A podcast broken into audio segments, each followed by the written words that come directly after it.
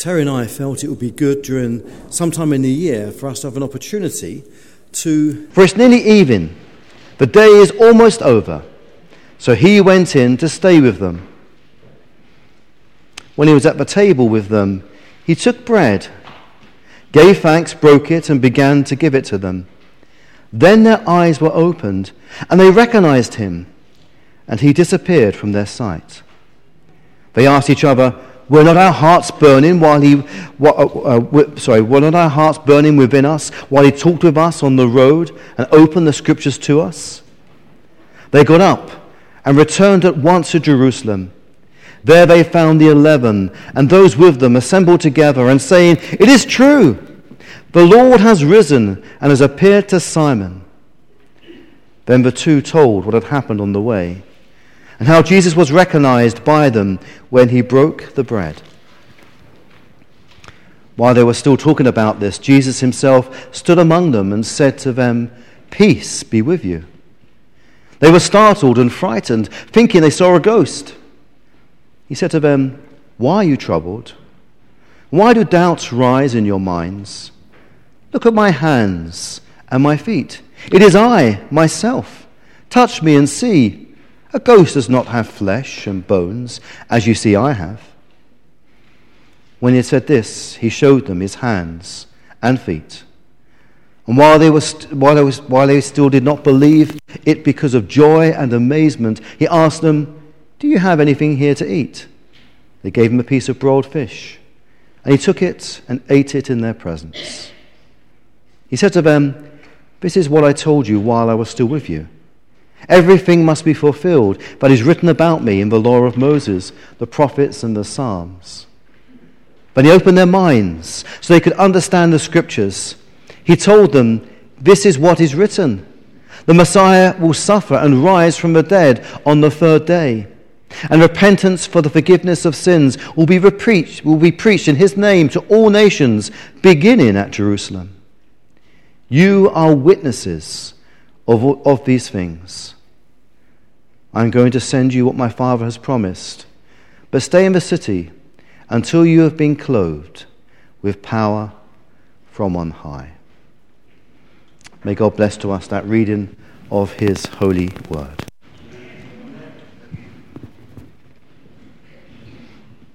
So we're looking at being what the Baptists are, and we're looking today at the fact that we are a missionary community.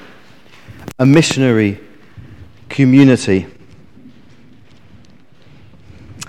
Back in the 1950s, an English school teacher was looking for a room in Switzerland.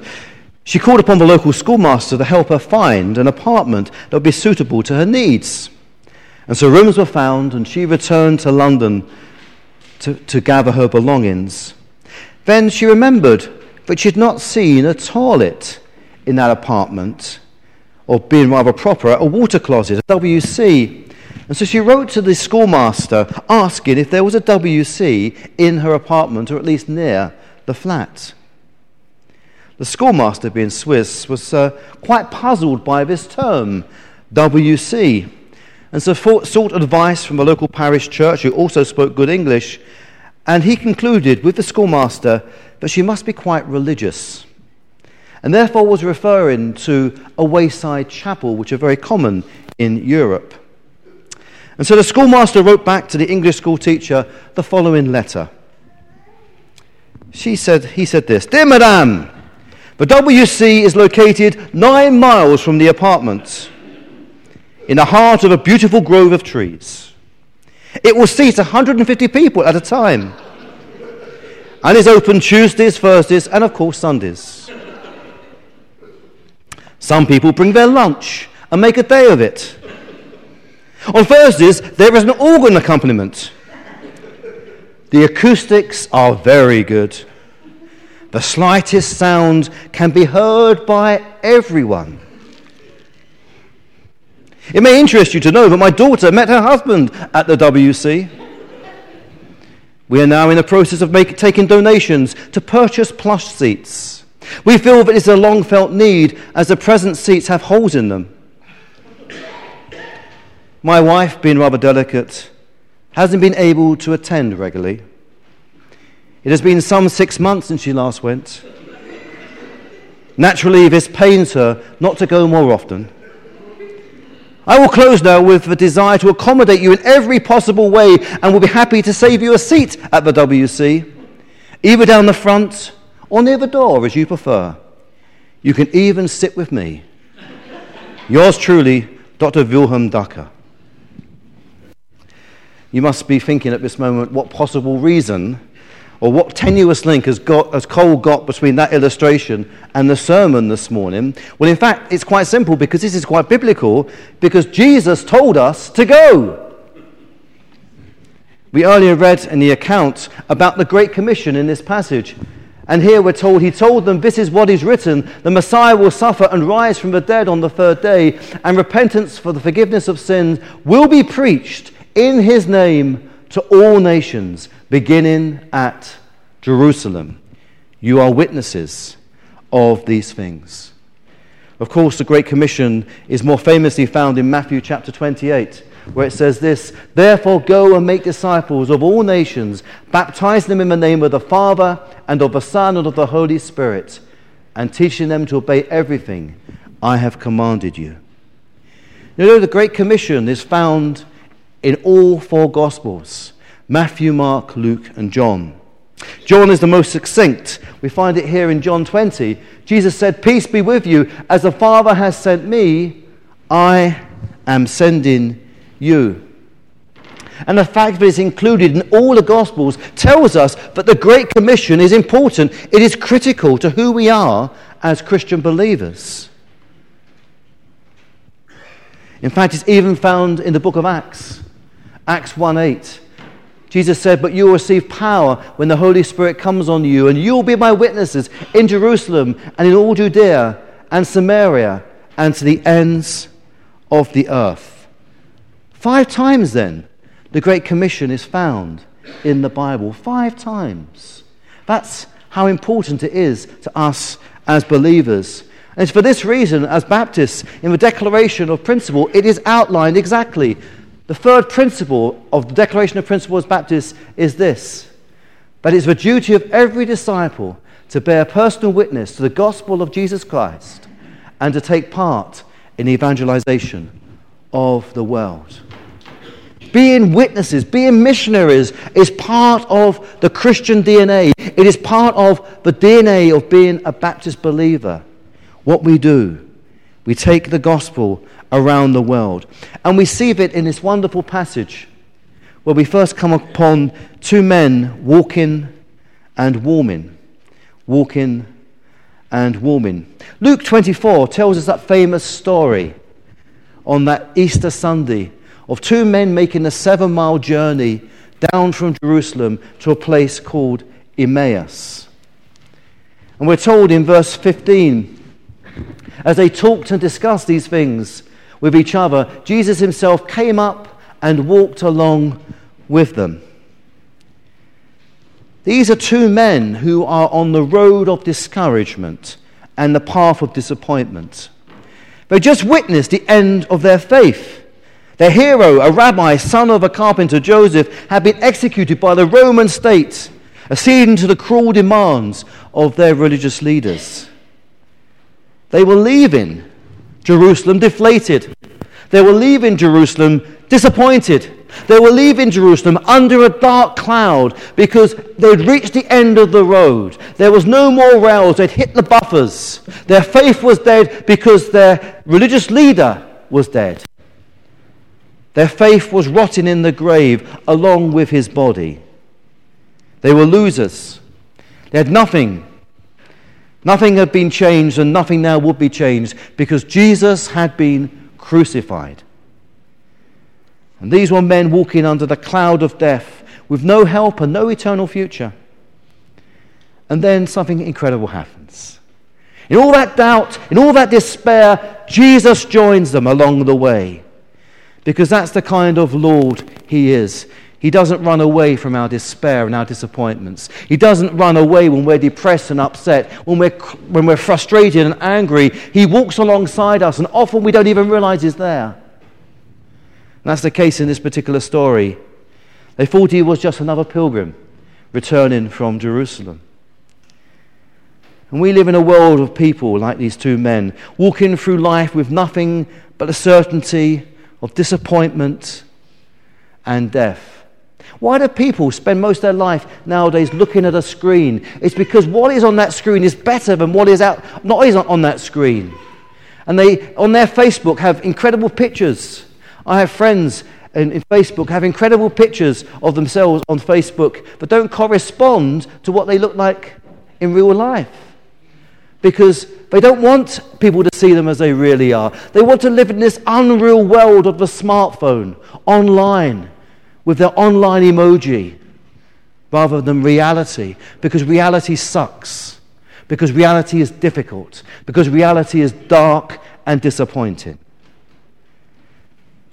The famous American founding father, Benjamin Franklin, said this In this world, nothing can be said to be certain except death and taxes. Well, isn't that true? Death and taxes. That's all you've got, folks, in this world. If you walk that world without Jesus Christ, only those two certainties. Yet Jesus walks along such men as these, hoping to speak into their lives, into their hearts, bringing a message of hope. And the incredible thing is, they didn't realize, but they were walking with him. But he'd risen, as they'd not yet been given faith for this.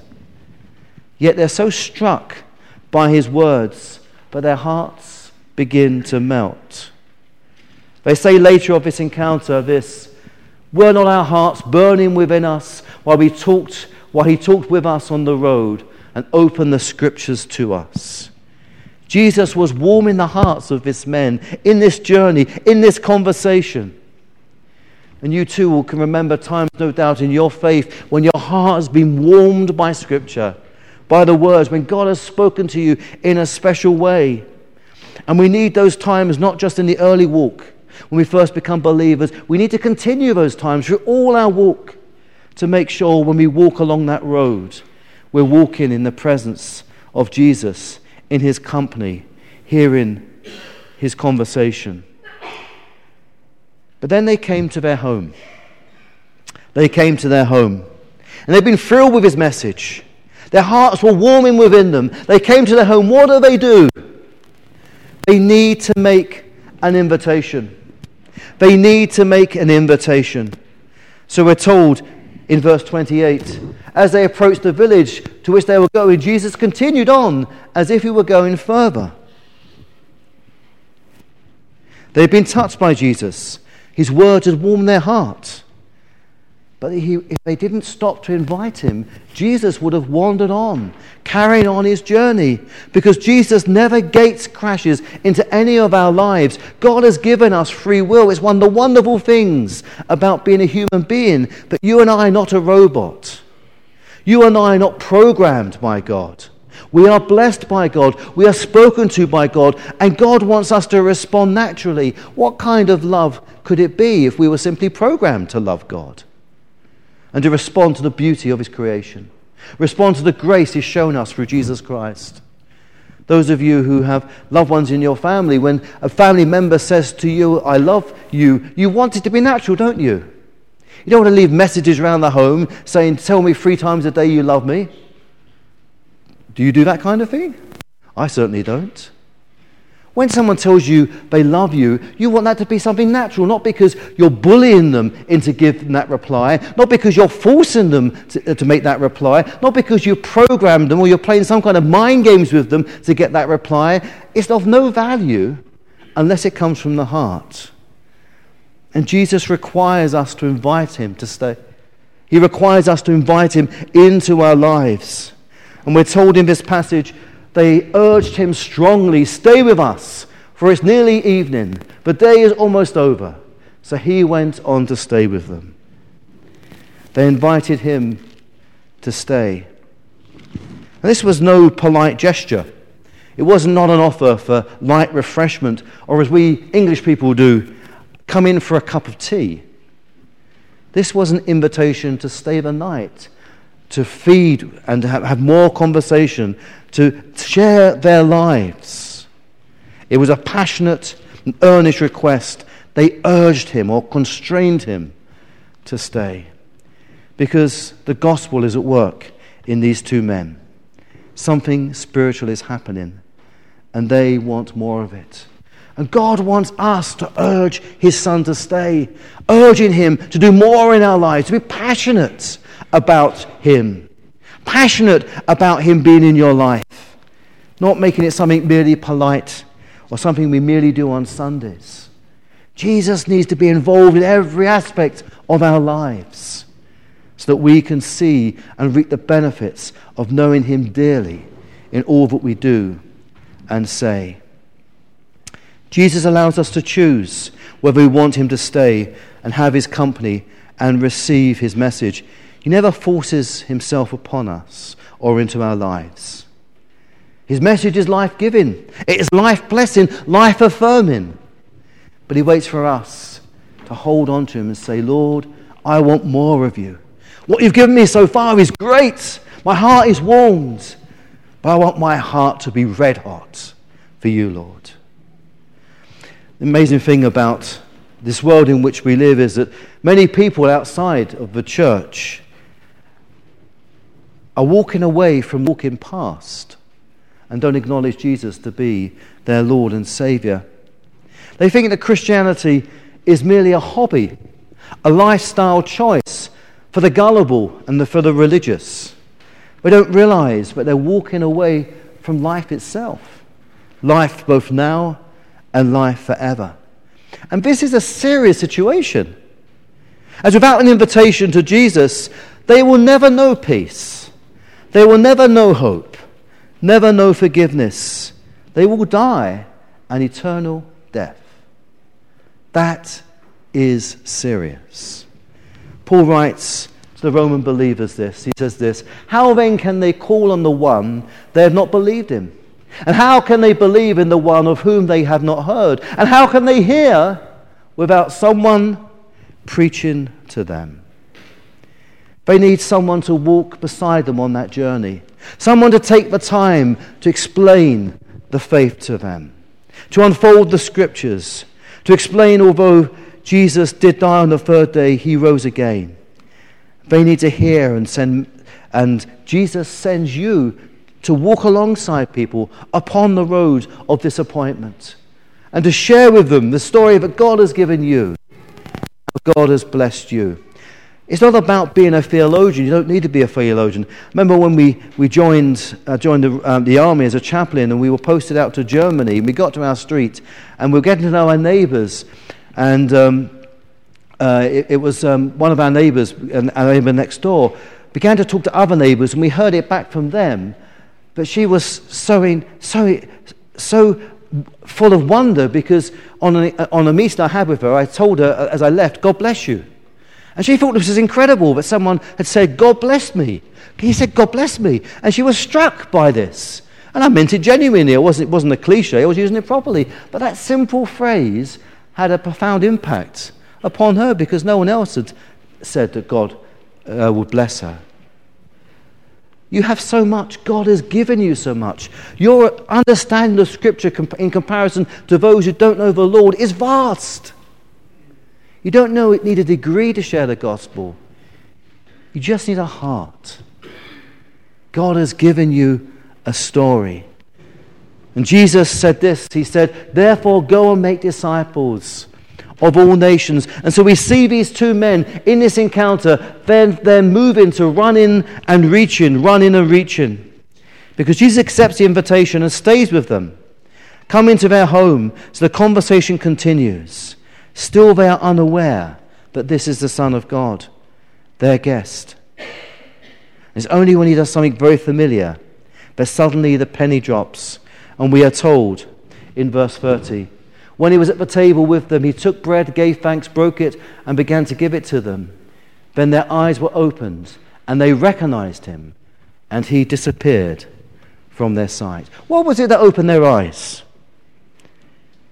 The receiving of bread, the breaking of bread, and the giving thanks, which in fact was the host's role, and somehow Jesus had been given this special honor. And suddenly, as he took the bread and he broke it, at that point of breaking, suddenly they realized just who hand, whose hands they were that was breaking the bread. Suddenly, perhaps their mind went back to the time, um, the time beside Galilee when Jesus had fed 5,000 people by breaking bread. Perhaps it was that they'd heard the story on the Last Supper told by the 12 disciples. And they clearly knew the 12 disciples well because they were able to go straight from this place and run right back to Jerusalem to where the 12 disciples were.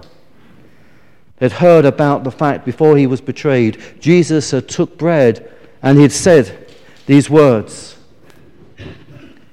Jesus took bread and when he'd given thanks, he broke it and gave it to his disciples, saying, Take, eat, this is my body. Perhaps as he broke that bread, they saw his body broken upon the cross. Perhaps they may even have seen the nail prints in his hand. But at that point, their eyes were opened and they saw just who he was. At that very point, at that very point of revelation, then Jesus disappears. It's interesting to see that even the early disciples needed to live by faith because at the point they realized who he was, he disappeared. They'd seen him alive. And the miracle in this story is not that he disappears in front of their faith, in front of their faces. The miracle is he actually walked with them those miles coming down from Jerusalem and shared their depressed lives along that road. Jesus was alive.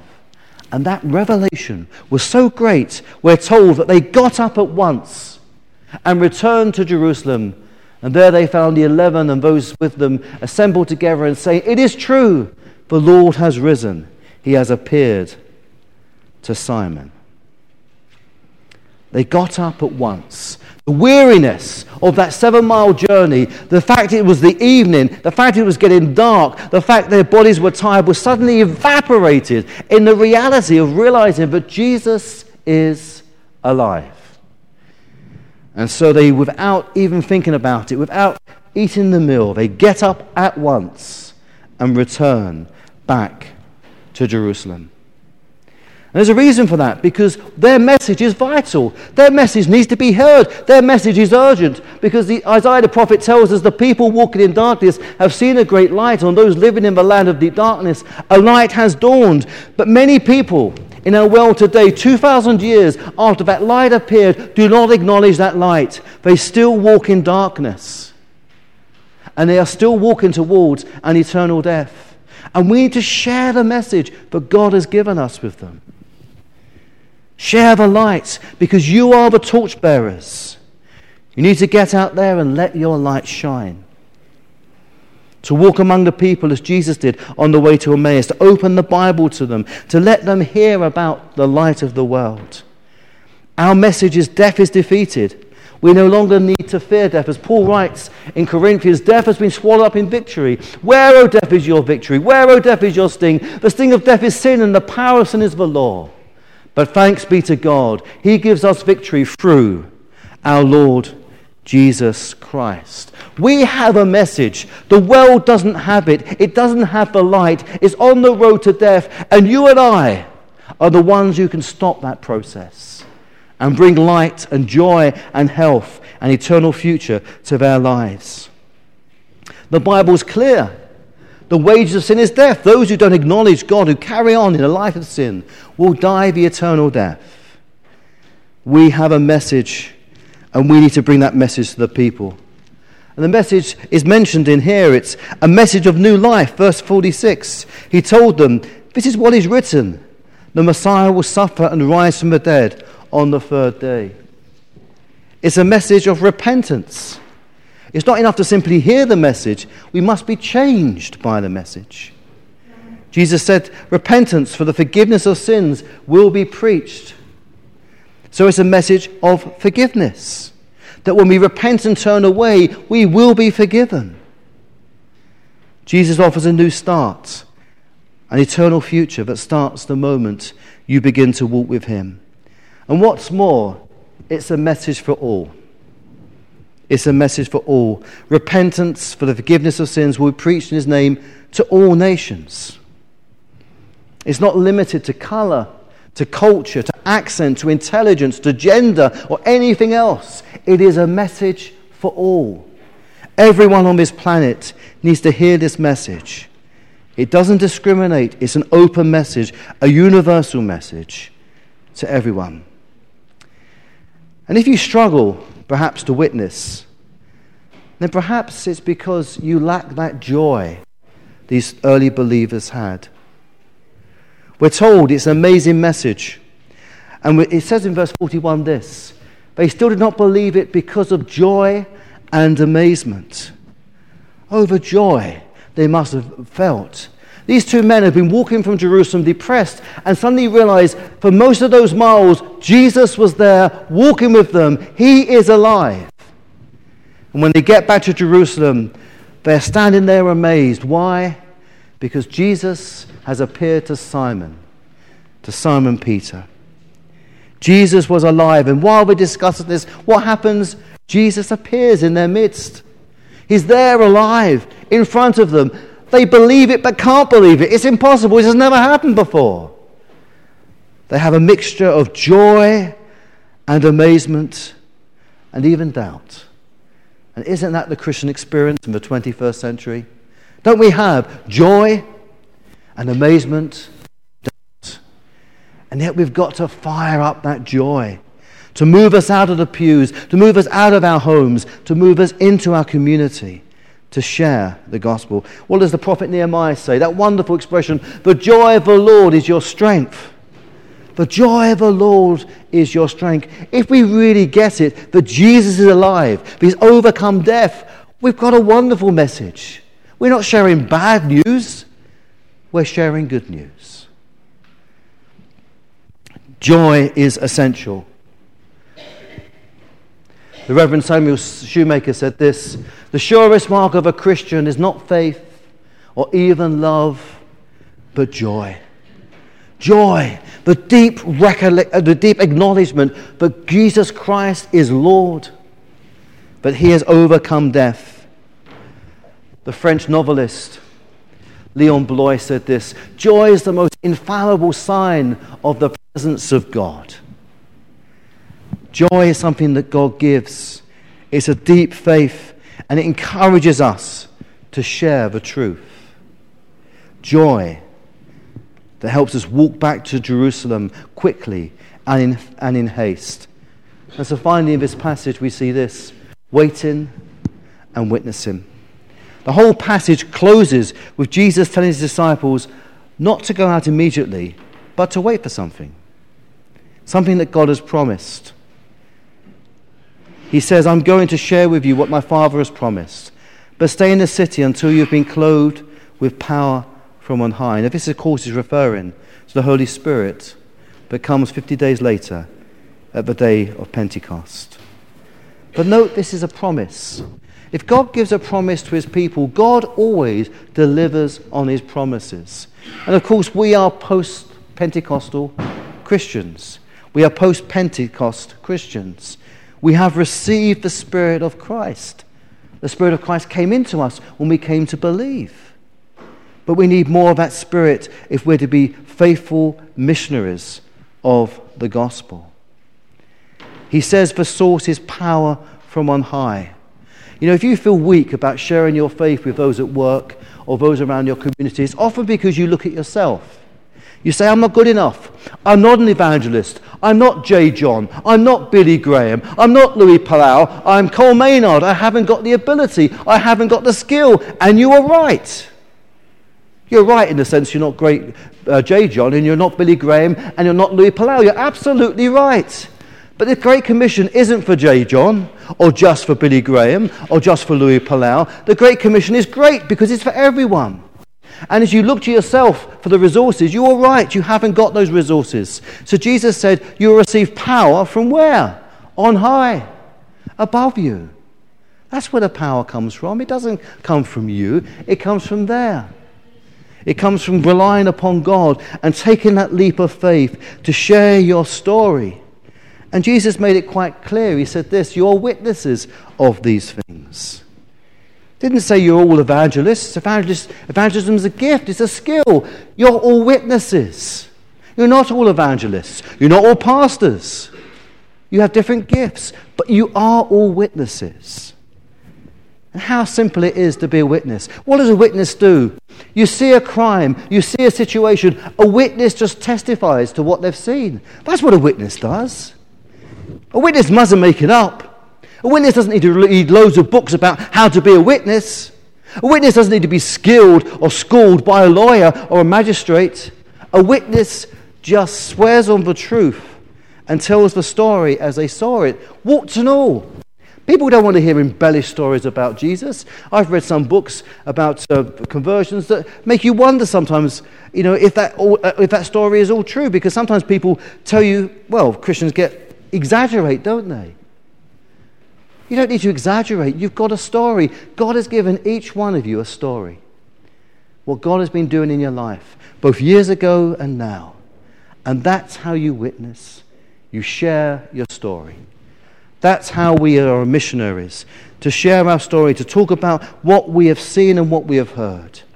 To explain that even though you're a person who's not perfect, you haven't got all the answers, in fact, you find it struggle, you struggle sometimes to pray.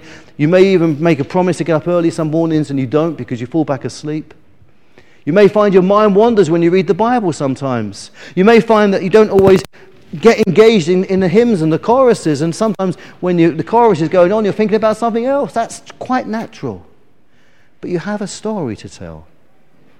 Jesus is alive. Jesus has given you hope. Jesus has forgiven you your sins. Jesus has reconciled you to God. Jesus has given you a hope that when you die, you, in an instant you will be changed and given a new body, a body like Jesus, a body somehow that can even walk through walls. I don't understand all that, but I believe it because I know in my heart Jesus has walked with me in good times and bad times, in happy times and depressed times. He's walked with me and he knows me and He's given me a story, and He's given you a story. We've just got to share it with other people. It's not rocket science, CBC, it really isn't.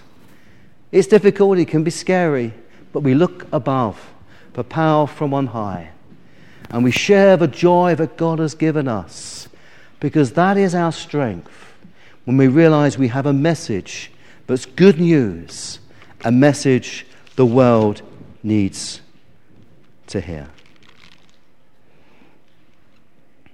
Can I encourage those who are helping with communion to come down the front, please?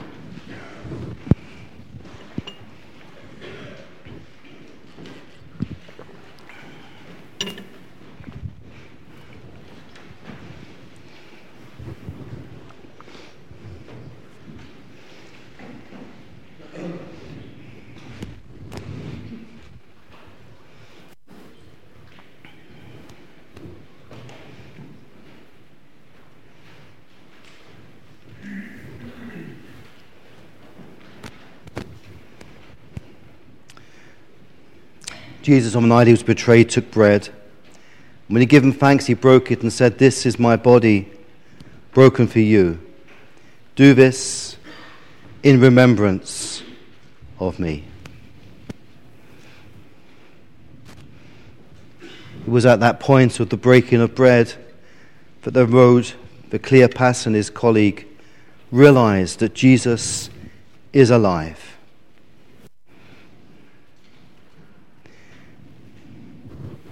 The same after supper, Jesus lifted the cup, said, This cup is the new covenant in my blood. Do this whenever you drink it in remembrance of me. Jesus' body was broken, his blood was shed for you. We have a story to tell.